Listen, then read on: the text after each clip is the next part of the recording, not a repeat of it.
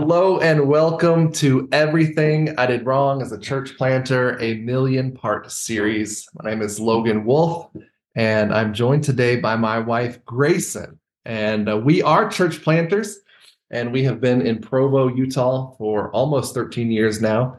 Um, we came in 2011 and started holding services in the conference center of a hotel, doing the mobile church setup. We did that for a number of years before navigating a church merger and becoming multi-site overnight with buildings and staff in two different cities, two different counties.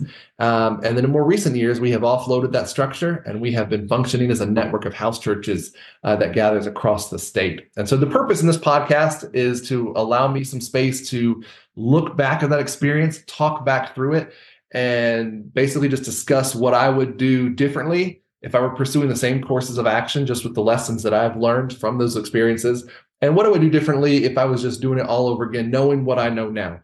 Um, and so to help me with that conversation, I've been inviting some other people to join me in some of these recent episodes, and um, that is the case today with Grayson joining me. Our hope is that as we talk together, um, the hope of myself, Grayson, and these other guests that I've had is that we can just save you some of the frustration and the heartache and the headaches, as well as just your time and energy and money as you are preparing to serve or are serving maybe in the city that God has called you to uh, to plant church. Uh, church or churches. So, you guys may remember if you've been listening to the podcast, Grayson joined at the end of season one. She was the eighth episode in season one, basically just a, a, recap, a summary, and getting her input and maybe some anecdotes and stories, some things she remembers from those experiences. Um, that is the case today. This was kind of the wrap up to season two. We're so out of order in recording things. She's like the fourth interview I've done in the last few days.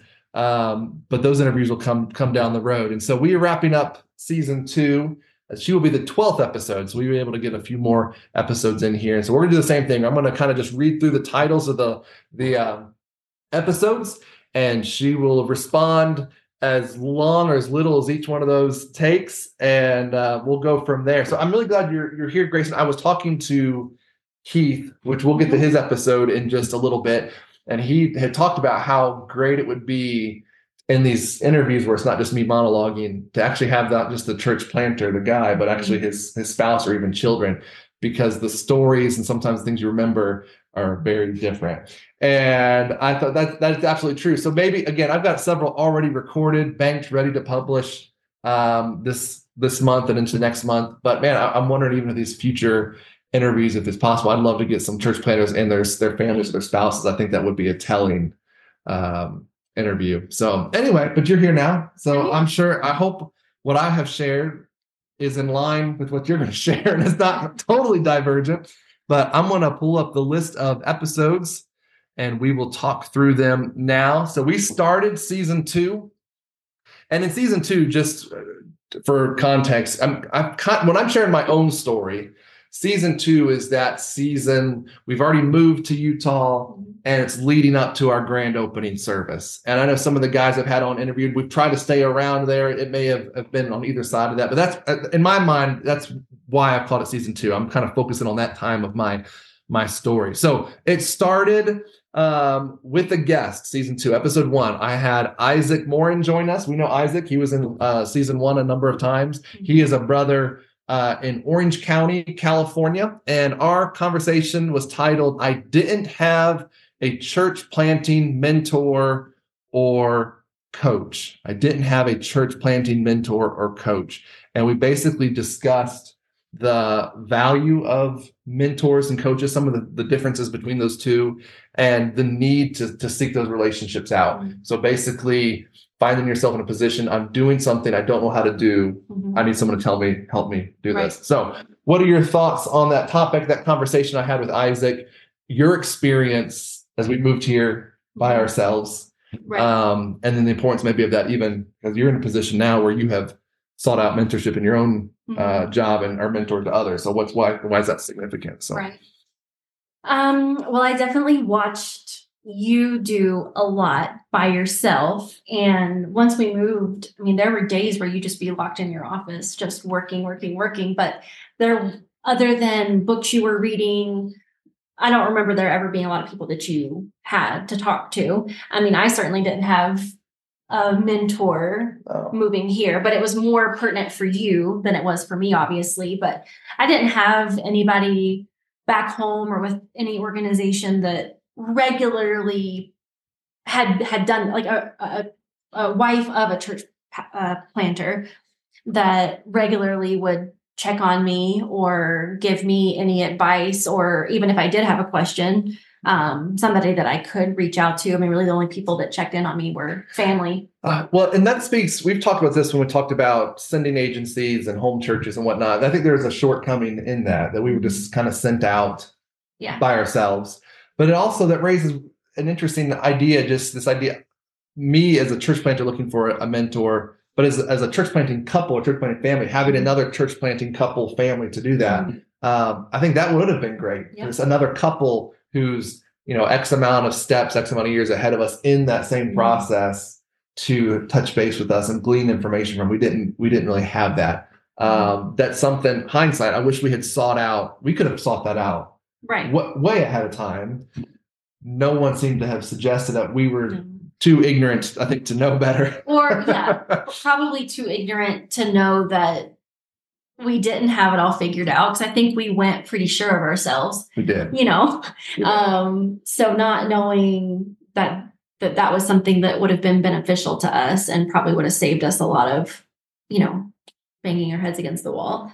Um, but you're right. I mean, professionally, which obviously what I do is a lot different than what what you do, but all of the success that I've had professionally has been due to having a mentor and having someone that has taught me and guided me and any new position that I've had that mentor has Yeah. you know kind of handed off the reins showed me exactly what to do how to be successful at it so i can't imagine doing my job Without someone with without that and see, and all I think the breakthroughs we've had in ministry these last couple of years has been we found some people. I've got you know half half a dozen brothers that will help in different areas and are that sounding board Mhm. and drawing those things out of you and asking the hard Yeah. questions. We didn't have that well you have more of a like a mentorship based community now than ever, ever in my entire ever life, before. and it's it's been tremendous. And I think there's been Yeah. huge breakthrough. was probably growth. why we're seeing so much success right now yeah a, a, a lot of fruit because you don't have to reinvent the wheel and again it's essentially i don't this podcast should not be your mentor or your coach but it's essentially the heart behind this is instead of going and reinventing the wheel banging your head against the wall is is have someone ask those questions and draw that out. And so i think a, a piece of advice and i'll even build on yours don't just go find someone who can pour into you and kind of lead and help you guide you a mentor coach formally informally. Isaac and i talk all about that in, in that episode so you can go back. But this idea of an actual another, couple another family Mhm. where you can get that uh, this kind of holistic not just me Yeah. but bring you in on that conversation Right. bring now you know the boy your children in on that conversation and like that would have been great Mhm. and that's man that'd have been really good And the last thing that I'll say just on this topic is find someone who is walking the same thing that you are because I think having having someone Wow. well I That- yeah. finding someone who's experiencing the same things you are maybe they're in the same setting they're in the same um, location can be helpful i mean not that you can't be seeking mentorship from from anyone there's there can be value in that but to have a true understanding you know nobody else understands what logan's going through rather than other church planters that are also maybe setting up in a home church model right Mm. um, and are church planting away from the traditional structure of a church in the Bible Belt.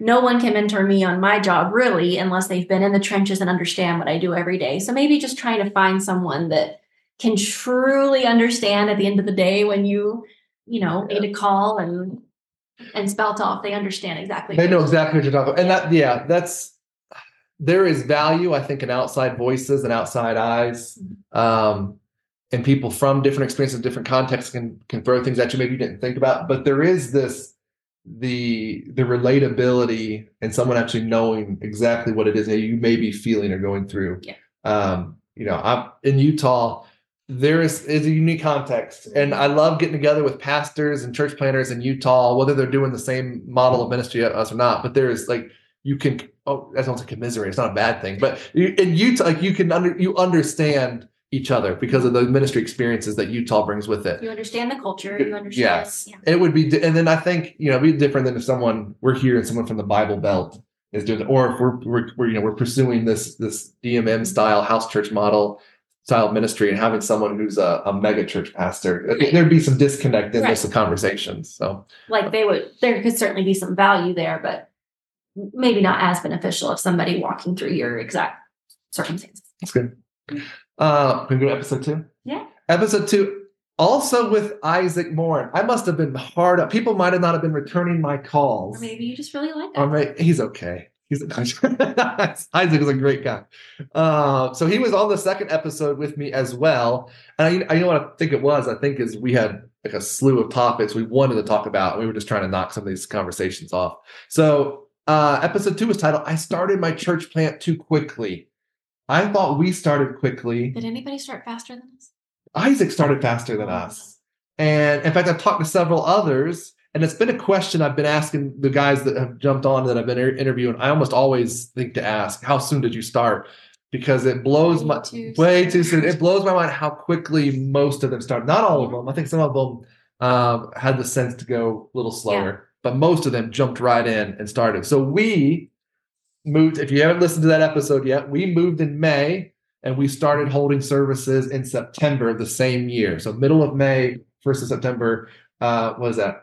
June, July, August, five, four months, almost about five months. We Was September the launch service where Yes. we met, where we started meeting every single Yes. week? Because we had a, did we have did some a preview service. So we moved in May, did a preview service June, July, and See, August. so technically, started too soon. Technically, too you soon. started in June. Yes. Um, what are your thoughts on that? It's, this is the Uh, dumbest. It's so that- stupid. It's the I dumbest think thing. that yes, again, you. I mean, I think you feel this pressure, right? You've been on deputation for so long.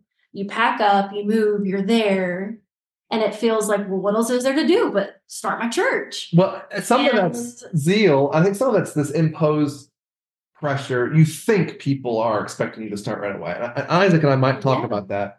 Um, but I mean, I even felt that. And, Right, You know, they're expecting us to do something. yeah like oh, and that's and when that's what you're living on i mean that was our only source of income was the money that we had raised Yeah. um, i wasn't working yet so when that's your livelihood and you think well we can't drop off supporters. We have to we have to be producing. We have Yeah. to show them something exciting so that they will keep giving and keep supporting um, so we can live. I, that was it's so nerve wracking and and again I think looking back on it, I doubt anyone would No. think I I no no one's thinking about you as much as you're thinking about yourself. I seriously doubt anyone was like Logan and Grayson have been out there for two weeks. You know, where's And it's not like we just moved two cities over. You know, we moved across the country. We didn't know our way around. We didn't know anyone. We didn't understand the culture. There was so much to learn that it would have done us a world of good to just move here and live and Yeah. exist for a little while, meet people, form those relationships rather than just hit the ground running. And well, I think how much it would have been good for you and me who just left mom and dad. Like we we we lived in North Carolina. on both of our parents were like five minutes away to- in either direction, and so um, but now we're here on really on our own for the first time, I guess, and with no family network. Um, it would have been so good to just explore the city, explore Utah's beautiful, explore the parks, the national parks, the state parks, um, restaurants, and all this. We didn't even like we were still getting lost driving around town when we started our weekly services. Like it was the dumbest thing ever. Uh, so it Well, would have been so I so hear, good. I hear of guys that are couples that are church planting right now and and really taking their time Yeah. and enjoying just living there. And I think that's so admirable and so smart. And again, hindsight. I wish that we would have. I wish somebody would have given us permission to do that. Um, That's right. taken the pressure off no one did. and maybe advised us to do that. You know, like, hey, not o- you've just uprooted your entire life. Like you're in shock right now. Slow down. So so slow down. Um, uh, but we didn't. No, and that would again, I think if you had told 25 year old Logan to slow down, I don't I don't know if I would have. Yeah. It but hindsight, someone should have said something. Yeah. So if And nobody's told you, to Someone told you slow, down, slow down. slow Just down. enjoy the, the city. In fact, We're I'm giving you permission. it is okay. I've only heard, I think, twice someone make a comment about a church planter and begrudging or you know negatively talk about yeah. upset that they weren't starting right away. And I, in both instances, had spoke up and told them in not so many words They're okay. They're okay. Yeah. told them to shut up. But but that but that's just I, I will. I mean, I defend that. I think Nobody's surprised. No one's- told them to shut up.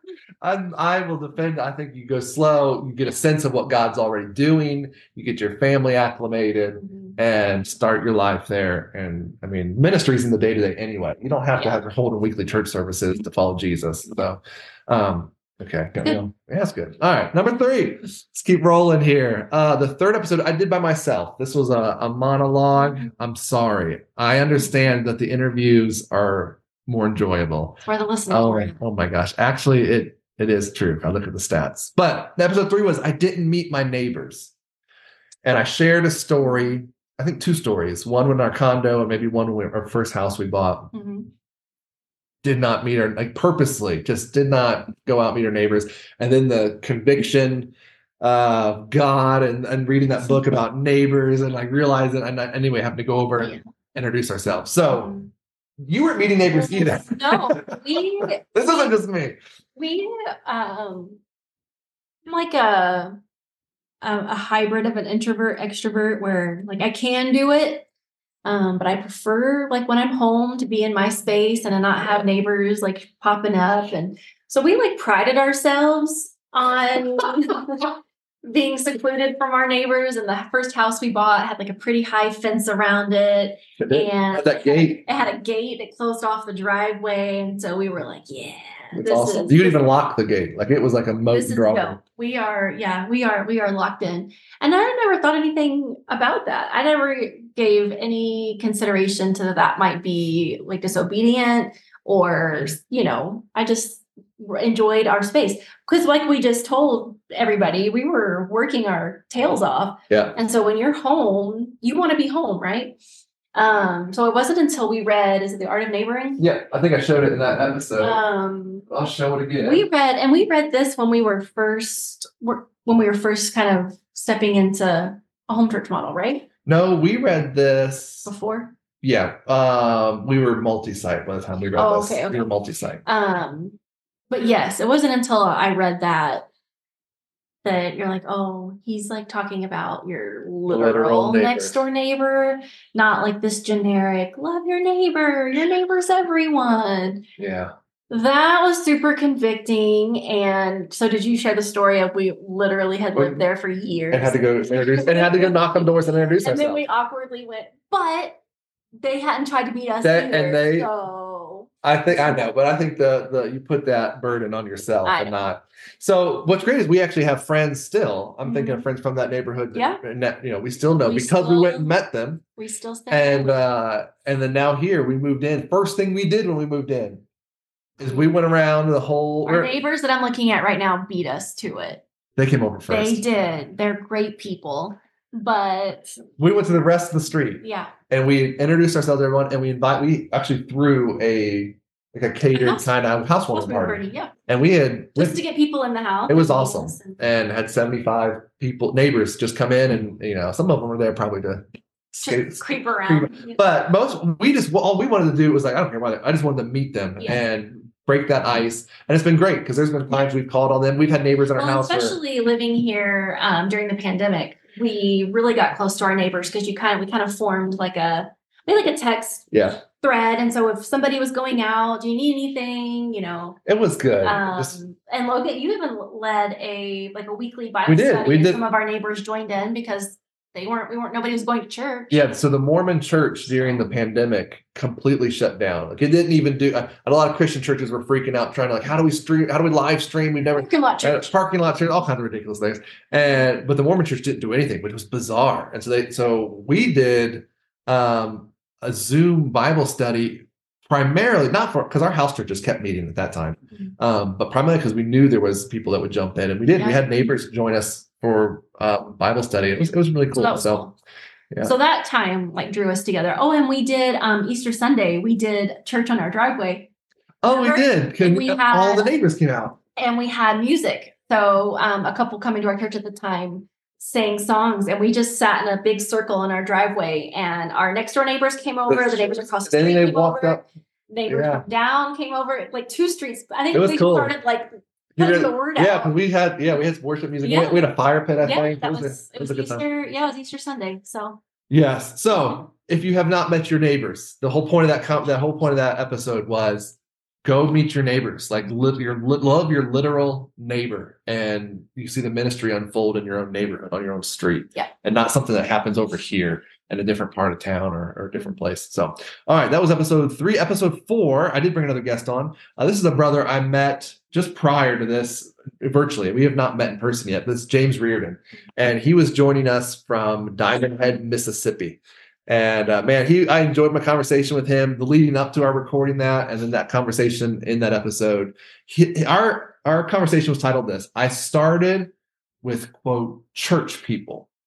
That was the mistake. I started with church people, and he basically he uses a metaphor. I don't know if it's original with him. I, I think I tell him in that episode. I really liked it. Where he talks about vision pirates or how these church people became these pirates who he's coming in as a church planter to an area that needs to hear the gospel proclaimed and he got gets people who are grew up in church of a church background um and and so they're used to things being done a certain way or having certain ministries or things accessible to them so not driven by the vision of the gospel going to the ends of the world but by their experience and their traditions and their preferences and how they like pirates began to kind of like steal his vision and try to realign it with what they were wanting to see happen in that in that setting. So he's been there a few years now, but that was how it started. And he just said, "Man, this was uh this was this was rough." So he said basically his his point was I should have had a lot more conversations, blatant, honest, pointed about expectations of those that were coming to help him Mhm. and then the vision they were working toward. Yeah. I feel like we did something similar. So Yeah, what completely agree. And that's something that, you know, a- lot of our friends that are church planting that we definitely encourage them to do too. Yeah. You know, before you pack up and, and start with a bunch like a big team and church people, is be really clear on those things. Because unfortunately, churched people have caused us the the most grief. I would say 95% of the, our issues have come from people with a church background. Yeah. Um, I, I'm, I am for teams. I think there's teams, the biblical pattern, I think, is teaming um, as far as you see in Acts and the epistles. But there's also what you also see is laborers, new uh, people to work in the ministry coming up from the harvest, like people that are Mhm. repenting, believing, being baptized, and following Jesus from the harvest. right they don't have that that church baggage or they don't have you know five previous pastors to compare how you're doing things to so Yeah. and, and again not that it's wrong that you have people that Sure. are already believers but it just is a different dynamic and so definitely would encourage you to make sure that they're on board before you freely welcome them Yeah, the expectation piece I think is huge. Um, like if you're coming with me to help church plant, this is what I mean by that. Mhm. And it's going to look different than what we're doing here in these ways. Are you okay with that? this is what i need I need you to verbalize that you're okay with this. blink once Yes, and not just this, yeah, we're going to go over here and move and, and thinking it's just going to be, you know, um, it's going to be exactly like it was. Again, I, we've seen it with others, friends, church planters. Again, James, the story is the same. Mhm. Uh, and we've seen it. We even saw a little bit of that when we went multi-site, which Yeah. that's ahead of the story. I don't want to jump too far ahead. We didn't move with anyone. We moved by ourselves. So we didn't really have a, a team to kind of babysit. No. But when we merged our churches, we ran into some. Right. some- The expectation of this is how it has always been. This was, Yeah. you know, and I did it. I don't want to give it away. I did an interview with the guy in New England. He hasn't posted yet, but talks about the difference between church planting and church revitalization. And one of it is that ingrained kind of expectation of what's there. It's anyway, that'll be a good conversation. Yeah. Anything else with that? Was that No. Yeah, James is a good guy. I'm gonna have to get him back on here. Um, we got to go to Mississippi. go to Mississippi. Yeah, we'll see him do it in person. Um, okay, so the next next episode, episode five, was I didn't consider branding. This one just made me laugh This is so hard. What what about it made you laugh? I just love that you're talking about like a friend made this logo So stupid. and we were like printing things at home on our little cheap inkjet printer we were. and we just didn't which again money the money that we had was our livelihood our bills our Yeah. you know food everything plus all the church's expenses so And we didn't come out with nearly enough. And I talked about that in season one of fundraising. We came with we were our our living man, we were living, I think, very tight, very almost well, Thank- at the poverty yeah. level. and then goodness, given thank goodness utah was a little more affordable than Than right North now Carolina? the market is oh, it would have been. but it, so yes it just made me laugh looking back I, I said that in the I think in that the episode. If you're going to do the attractional model, do it you have to do it. And that means you have to spend money. And so Right. saving pennies by printing however many hundreds of, of letters on your inkjet printer at home, or you know, gotta go black and white because I don't want to, you know, it's or unless you have the actual program on your computer and the background, just hire just somebody someone to do it. I mean, it, your logo is going to be.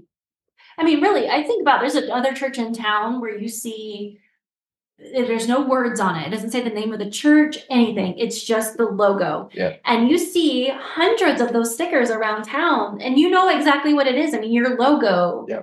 Is everything. So do it well. do it well. Yes, I just we we Wow. we kept we had that bad logo. We kept that. We persisted in it. Then we mm-hmm. merged, and then when we merged, we there was. I wish we hadn't changed the name. It was the name and anyway. We'll talk about that when we talk about the merger. But Yeah. the name of the church was so generic.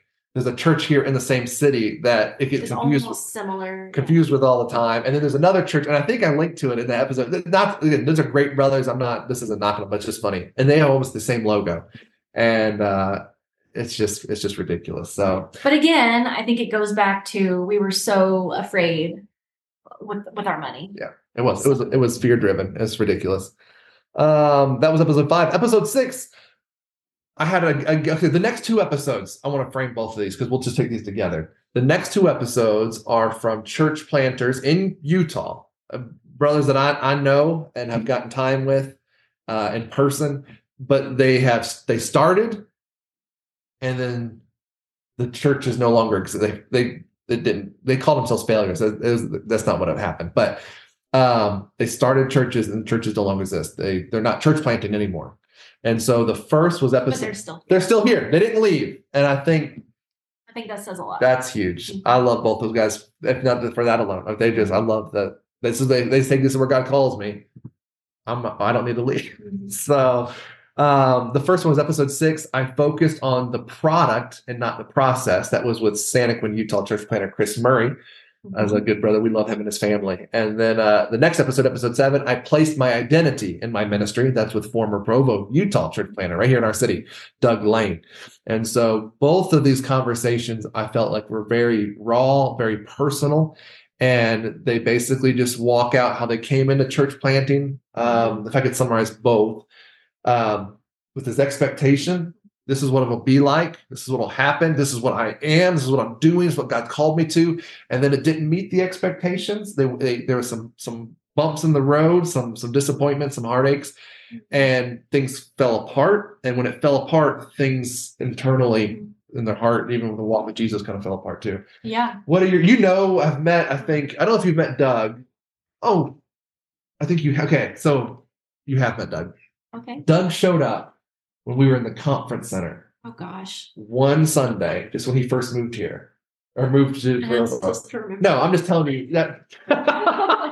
I'm just uh, we've gotten a lot more time with Chris and Megan, but Yes, you, yes. Doug, you have at least seen his face. Yes. So anyway, So if I saw him, I might go, like, oh, you're Doug. so what are your thoughts on those stories when you hear Yeah. stories like that in your own experience? I mean, the things haven't gone the way we've planned either. So, No. what are your thoughts? Well, honestly, I was just I was just thinking about that and think a lot of stuff that that could have gone wrong went wrong. And so the fact that we're still, although our ministry changed, you know, we're not still trudging along at the buildings that we were at. You know, things things did change in our in our ministry, but yeah, we It, it is, and I think there's something to be said for for perseverance, mhm. Um, particularly if you feel God's called you to something. And I think both those brothers exemplify that. Yeah. You're like God has called me to the to a place, to a people, so I'm going to be here. Um, we feel the same way. I think God's called us here. That being said, I don't think you need to applaud perseverance just for the sake of perseverance. We used to all the time have people because for years nothing was happening. Years we went without seeing anyone come to faith, anyone Yeah. baptized, nothing. And uh, we'd have people like applaud us, like you're just being faithful, just sticking it out, and and that's t- true. But you don't need to persevere in things that aren't working or things. right. You know, well, like- and that's where that's what finally happened. We finally had hit a wall. Like we we can't we can't persevere in what we're doing anymore. no, It's not working. We're draining our resources. Things are are dying. We realized we had we did finally hit a wall, but instead of just selling the buildings and closing up shop, we we like regroup. and I, yeah, we regroup. I mean, We again, if you and which is crazy because that wasn't applauded. No one said, "Thank goodness you guys are staying where God's called you." It's No. so again. That's why I think you can persevere for the sake of persevering in what's it's not. Yeah. Anyway, it's, if you have not listened to either of those stories, so that's episode six and seven, Chris Murray and uh, Doug Lane. Man, go go listen to those brothers' stories. I, I think you'll be encouraged by it, and and even as you're uh, maybe just starting in church planting, just knowing, hey, there might be some rough seasons ahead, but there's I can stick this out. Like this is where God's called me. This is where I need to stay. I don't need to pack up and leave. I need to stay here. Mhm. Um, okay, that's good. Uh, just a couple left here. Episode eight. This was by myself. I used community events to build mailing lists to build a mailing list instead of sharing the gospel. Now, I love this because I you were at all those events. Oh my gosh.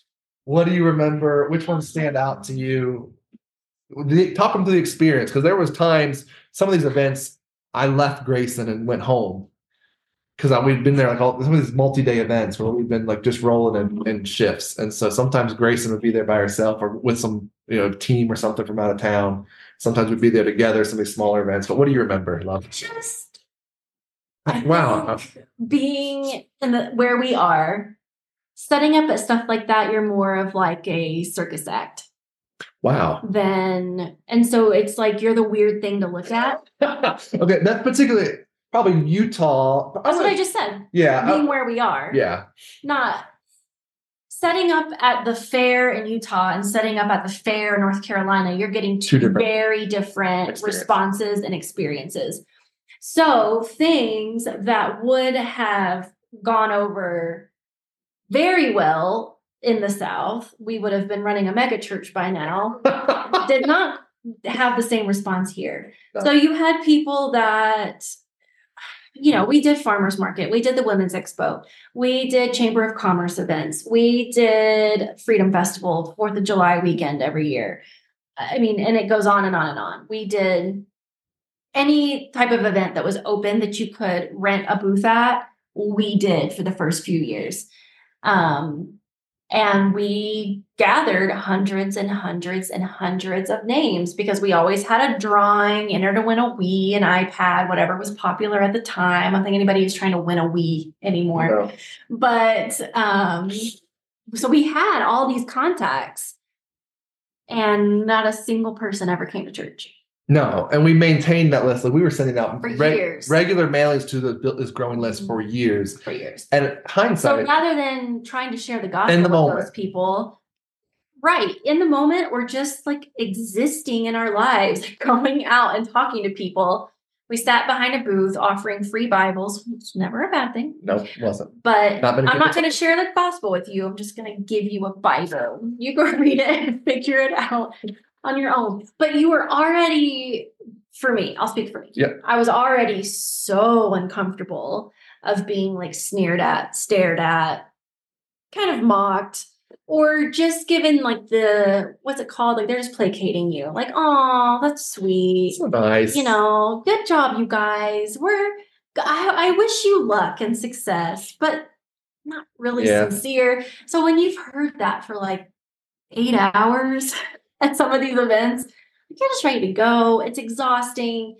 it's I was always just very I uncomfortable. uh, well, and we and that's not without warrant because there was the the general in either indifference, there's a lot of indifference Yeah. people ignore you.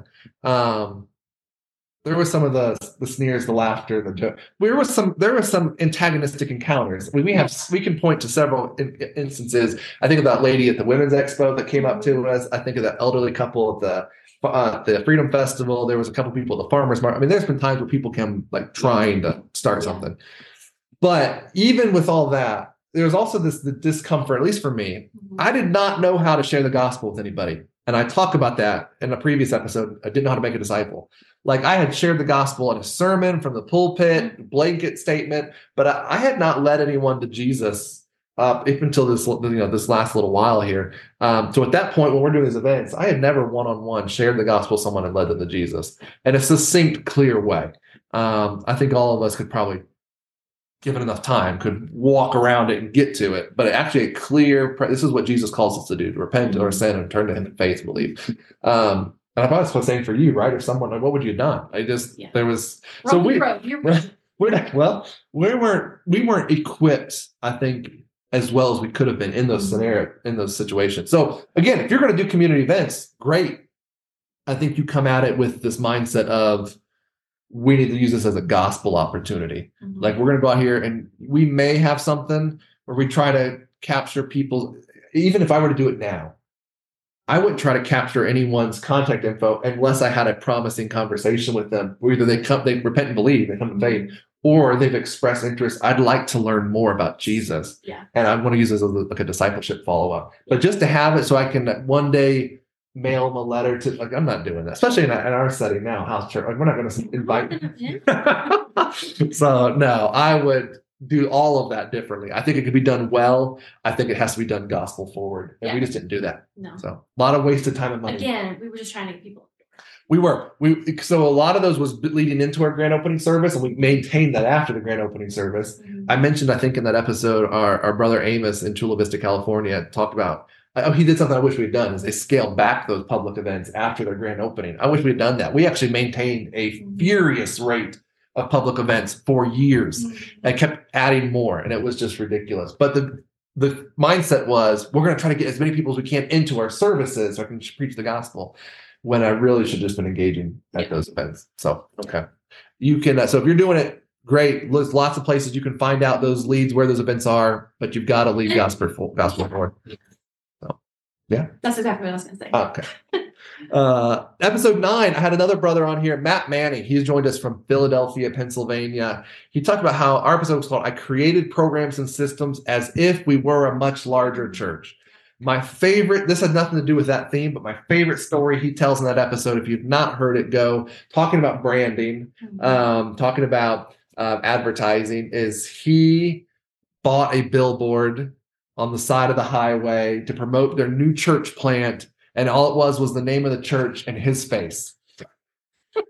And so and, and so and he he realized he got he got you know heckled for that and whatnot even by people he knew but he just thought it would be a okay i'm going to promote the church this way and um, i love that story it's funny so he uh, comes from a church of thousand plus people Mhm. goes into a completely different context, different type of you know town, city, all this kind of stuff, neighborhood, and thinks, well, this is how it was in the church I just came from. That's Sounds that's familiar. James James's episode, right, about church people. So he, he he's the one that had these expectations. So this is what I have to do here. And he came and just tried to reproduce it. The problem is it's a handful of people. We did the same thing. All that work Grayson just talked about I was doing in my office. I was setting up systems and programs and doing stuff, planning for a much larger group of people. It's just me and Grayson. You know, it's like Grayson, you know, our volunteer pipeline here, Grayson, and we're gonna have run you through and I was like, what do you it's just me and you, Grayson. So Yeah. Well, and and that's a great way to burn yourselves out too. Yeah. Um, and it's almost like, well, because again, you feel like you have to compete. Mhm. You're competing with other churches in town that do offer all of those things, and you think, well, if we don't have them, no one is going to show up. So we have to offer something for their kids. Yeah. Um, they can't sit in church and listen with their kids there; they're distracted. Which our children is true. it is true. But our kids we're at house church. They're in there with us. Yeah, well, which I mean, we do have a kids class, but anyway, um, you feel like you have to you have to have all the things that they have. And so you're going to launch it and start it even if you can't do it well. And so we did. We launched and started all these things, but we didn't do it well. Like I started taking guitar lessons when we first moved here just so we could have music at church. Well, when you've been taking guitar lessons for a month and you're trying to lead singing, it's not going to sound good. It sounded great, baby. You're nice. So- well, but you know, you but you you try because you think that's what you have to do, right? well, and I think there is, you. I think there's there's value in just leaning into the to the season of life that your church is in. Mhm.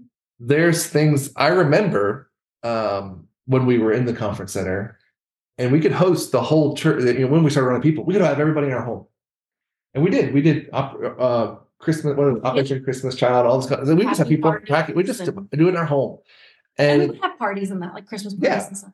then when you do multi-site and now we you know we were bumping 125 100 plus Mm-hmm. pe- uh, 150 people whatever it was Mhm. um that's a lot more so the, those are different seasons of you just got to lean in where you are. And i think it was a handful of it acknowledge hey it's just a handful of us. We don't need all of this. It's a handful of us. Um versus you know hey we're man we're seeing this same number of people coming in week in and week out. We're growing a little bit. We probably need to anticipate the needs are going to change here in the next little while and then build things out. But trying to implement all that stuff Yeah, trying to have what everybody else has when it's just a handful of people. I also think it honors the broader body of Christ when you don't feel like you have to provide everything. And we've seen that. I remember one time when we were multi-site, someone was volunteering at, and someone else was attending. It was two different people, um, like a celebrate recovery, Mhm. and at another church. And I remember getting upset about it and thinking, "Well, they're going to this other church, and like, why we should do a celebrate recovery." And I'm glad I had the presence of mind to say, no, I, I can't do that right now. But there was this like, I should provide this because they go to our church. Yeah. And now I realize we don't have like there's things. I mean, I mean, we've sent kids, we've sent kids to other youth groups now as a house church. We'll send them over here. We mm-hmm. we pulled in, we pulled in people from other churches to come provide things for us that we can't provide. And there's nothing wrong with that. You're you are a broader body. And so it's okay And when we want to do big events, other churches have Uh, been very gracious to let us use their gyms or their building. yeah. So again, I think that speaks to drawing on your community too. Yeah. And the other churches, that's not where this point was going, but No, other churches in town aren't your aren't, aren't your competition. No. And I and I think when you don't feel like you have to provide all those systems, yeah, like I'm not competing with you. Yeah. Mhm. Um, I think that's a good one. That's a great conversation with Matt. You go back and listen to that. He man, he talks about some of internal struggles too, just very raw. It's a he's a he's a great guy. Um, last last couple here. I had Heath Ferguson with us. He's someone we've known a while. Heath uh, is a church planter in Houston, Texas, and our episode was called "I Didn't Set a Launch Date." And even as we were rehashing this, Grace is like, "Wait, what was what was what was that? Why didn't he do that?" He he basically didn't set this hard date if we're going to have a our first public service, like a big blowout kind of event, grand opening service, whatever you want to call it, but kind of like started meeting and kind of people started coming and it just kind of like rolled into it. Organic. Uh, It was, but he said that one of the problems with it was it didn't build any kind of momentum to keep, and it just it, he said it felt like it slowed their growth because there was no like hard and fast. We're starting. It just kind of creeped, and he said there's churches that started after them that have grown much more, and he feels like if they had done now whether or not that's true is who's to say, but he just felt like he didn't do that, and that was maybe an obstacle. We did a grand opening service Too was- early. it was awful. So I, I told Heath, shut up. No, I'm just no. He, we we we did a grand open service. We had 14 people there, including ourselves. And then the next full year, no one came. So um, just preaching to Graysons. Yep. So what are your thoughts on that? The whole launch model that we did, Mhm. and then when you hear someone's story like Heath, we're like, they're doing an attract. They're an attractional church, a traditional style church, the attraction model, but didn't actually have a hard start. What are your thoughts on on his story? I don't know. They're both both worse. you know, starting too early and then not really having a date and just kind of doing it as you go. Yeah, both both of those. Um if you were if we were moving back here and we're Uh-huh. doing the same we're gonna do the attractional model Mhm. whether we're going to buy a spot or we're going to rent a spot I- i don't care if it's mobile or permanent whatever but we're going to do the attraction model how much time would you allow? You were saying you do definitely would do a a launch. At some point, So how much time do you feel like you would have been you would have been comfortable with? I don't know. That's a good question. I think again, it just well for here. If it was here, I felt like we probably needed to be here a year maybe to figure our mess Yeah. out. I guess again, it depends on your your situation and your context and where you are. But I feel like if we were to do it again here in Utah, I would go a year. yeah, For the sake, sake of our family, I would have set a I would have set a date and I would have spent the money and I would have promoted the mess out of it and I would have blown it up big. I mean, it's supposed to be a grand opening Yeah. and not two boxes of Krispy Kreme donuts. Just Oh my gosh. And a hand painted banner. No, it wasn't that bad, but um, yeah. So that's a, a good conversation to have with Heath. Heath and I actually pitched a, uh, several ideas back and forth with each other. Um, I'll probably have to get him on here again too, as as was the case with our next this last one. Mhm. Uh, episode eleven, the last one before this episode will post, uh, was with our friend church planter Stephen Kimbrell. We've known him a while as well in Irvine, California. And he says, I didn't establish healthy ministry or family rhythms. Mhm. And we that's one of several topics we possibly discussed. But yeah. what are your on his episode? What are your what are your Yeah, favorite? well, it sounded, and one thing like I was really glad that he was able to still do was provide his wife and kids with the time that they needed. Because he talks about I was still like I still made time with my family. Yeah. But the fact that he like go out to dinner with his family and then put everybody to bed and then work Oh, yeah. until you know, so so he didn't give himself he any and you i mean you kind of did that. We were a little different because when we moved here we didn't have kids yet. Um but i mean i remember whole days where i just like because i wasn't working yet i just sit around and you're in the office all day. And so i'm working on all those systems. working on all those systems. Because you i mean yeah you worked worked worked worked worked. And again we didn't it's not like we had money to go out and do No. a bunch of stuff but we didn't really have this we didn't really have any routines or rhythms for that first year that we lived here and it wasn't until i started working the second year that we moved here that we kind of got into a little bit of a better groove but Well, and I think healthy ministry rhythms includes delegation and not being the one doing everything. we didn't have anybody to do Well, that we did not. And I again, so I think what we should have done is what is what are the most important things to do Right. and not trying to do if all we don't stuff. have anyone to delegate to then we need to cut some stuff we need, yeah, we need to cut some stuff back and probably need to focus on gospel engagement, going reaching people instead of trying to do we all. didn't we sat at home I know most it's the dumbest thing. ninety percent of that first year that we lived here. We did uh, a bunch of canvassing. yeah. We did do a ton of canvassing, um, taking invitations to doors where people would come, and then we did these huge community events. But there was space. Yeah, we should have been. Gospel engagement would have been a priority one, and reaching people to, to disciple and to delegate ministry responsibilities too. But so he talks about that. Stephen does, and then he talks about just rest and Sabbath and Mhm. family rhythms with time with his kids and da- date nights. And I feel like we're in a good spot with that now. Yes. Uh, it has only taken 13 years to get to get in a good spot. Um, but it is so much more. I feel like so much healthier when you can say these are the the times I'm going to do the, the ministry stuff. Here's the activities I'm going to do. Here's others people that who said they can help me, willing to help me here. I'm going to let them help me. Yeah. Here's times I'm going to guard for my family, for my wife, my marriage. Here's times I'm going to guard for me. Um, you know, just just solitude. And we didn't have any of that up front. So all right. Of all that, so that's it. That that is season two recap with Grayson. What what was your favorite conversation of those those eleven episodes? I won't ask which one you like. The one I don't know. The one the one about branding just really made me laugh. I remember listening to it and just chuckling, probably because I lived it. Yeah. So um and and the one uh you know making contacts rather than disciple making um Oh, the events. Yeah. yeah, just there's so much you can do and even you just mentioned canvassing i mean you kind of pat yourself in the back like oh i invited 50 people to church today but? but you know that's Uh, not disciple making and gospel sharing No. that's inviting them into a space but Yeah. so i think that those were probably big highlights but i i i like your other listeners enjoy hearing other people's perspectives when you um when you have Oh, and yeah, and if you guys l- listen to this again, huge shout out Stephen and Heath and and Matt and I'm looking here, Chris and Doug and James. in Isaac? Yeah, I think that's all of them here. I'm scrolling back through. Guys, those are great conversations. I appreciate that time. We'll get more voices and some of these same ones in season three. As far as telling our story, I want to kind of pick up at that grand opening service into this now weekly rhythm and Buckle up. and- it's great. in the mobile church. Uh, it'll be a good time. I hope this is helpful for you. I hope it's encouraging. Again, that is the the motivation behind it. If it has been, please share it with uh man your friends. If you have you know a friend who's a church planter or you're part of a church planting team, man, send this to them. Share it on your social media. Please leave us a rating or review that helps other people find it. So thankful for those things. Again, my name is Logan Wolf. I'm joined today by my wife Grayson. This has been everything I did wrong as a church planter, a million part series. Thank you